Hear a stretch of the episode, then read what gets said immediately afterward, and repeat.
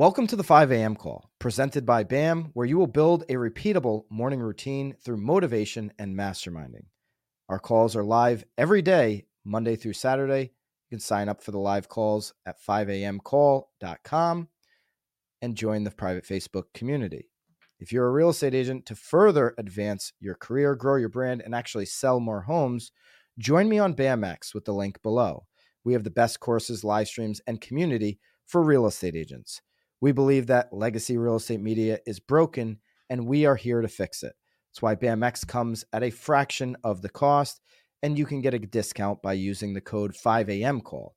Join me in BAMX today. Other platforms tell you what to do.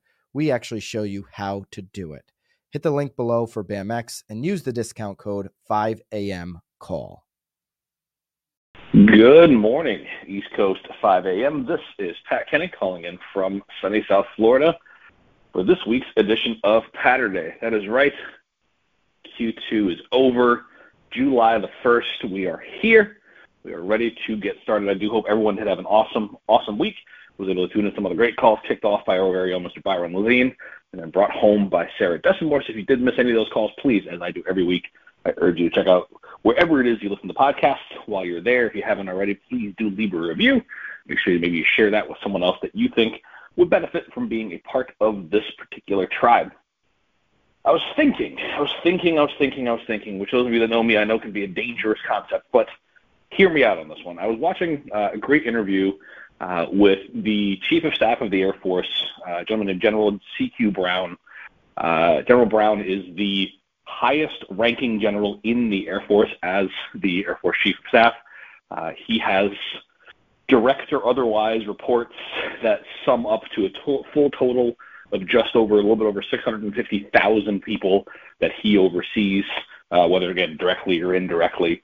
Very, very humble man, very bright, uh, very well spoken, just an interesting man to watch speak. And, and he was talking about how uh, during an interview process he had, he had been asked by someone, you know, what's your kind of day to day look like? And you know, he does kind of go through his routine, and then he says something at one point. He says that when he leaves his office, when he walks out of the doors of his office in the Pentagon, that's when it's showtime. And when he was asked to explain that, he gave this really interesting kind of uh, short but sweet, but such a great takeaway where he talks about that when he walks around the halls of the Pentagon, whether it's in and out of meetings, those kind of things, or when he starts to travel, you know, overseas and into domestic bases, he he wanders around and, when he's out and about for those 650,000 plus people that are in his chain of command, no matter where they are, that may prove to be the only time that that particular young man or woman ever has a chance to interact with him. I mean, don't forget, this guy is the top of the Air Force food chain. And how he acts and what he says will inevitably leave an impression.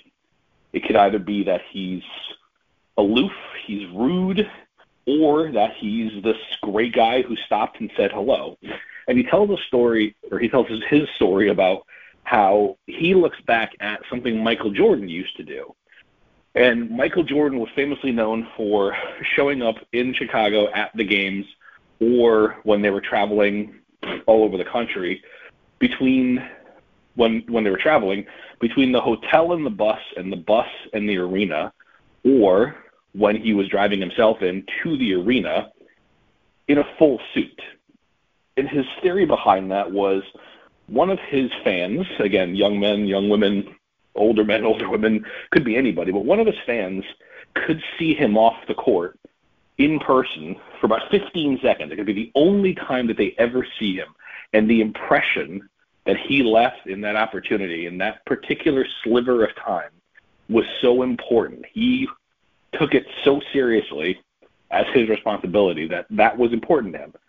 He would get dressed to go play basketball in a city he had traveled to leaving a hotel room in a full suit so that he could walk to the elevator, down onto the bus, ride the bus, get off, walk into the arena, and then get changed.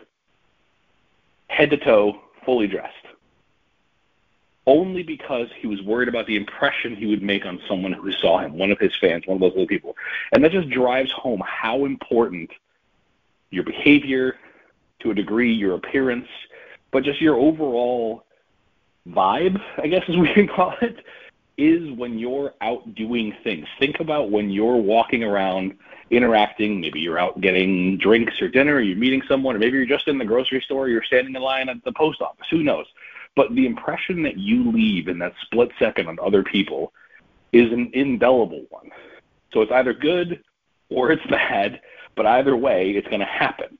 Right? So one of the things that we always joked about forever and a day ago when I used to work in, in retail, thankfully many moons ago, was the staggering, you know, it was it was a, a an adage or a kind of a, a made up statistic, but it always held to be true, where you could bend over backwards and do the most incredible thing with the most obscene levels of service, take care of everybody and, and every problem you could possibly solve, well beyond your responsibilities for your customer, for your client that you're working with. And if you're lucky, they'll tell one person. But if you screw up one small thing, I can guarantee you they're going to tell at least 10 people. So remember that every single one of us, regardless of where we are along our journey, how successful or not quite successful we are yet, how much we've hit our goals, how, how on pace we are or off pace we are, whether making adjustments to our vision board because we're halfway through the year or we're raising the goals because we're absolutely crushing them. Every single one of us is an ordinary person with an extraordinary opportunity to make a difference. Have an absolutely awesome Saturday. Have a wonderful rest of your weekend. We'll see you back here Monday morning, live at 5.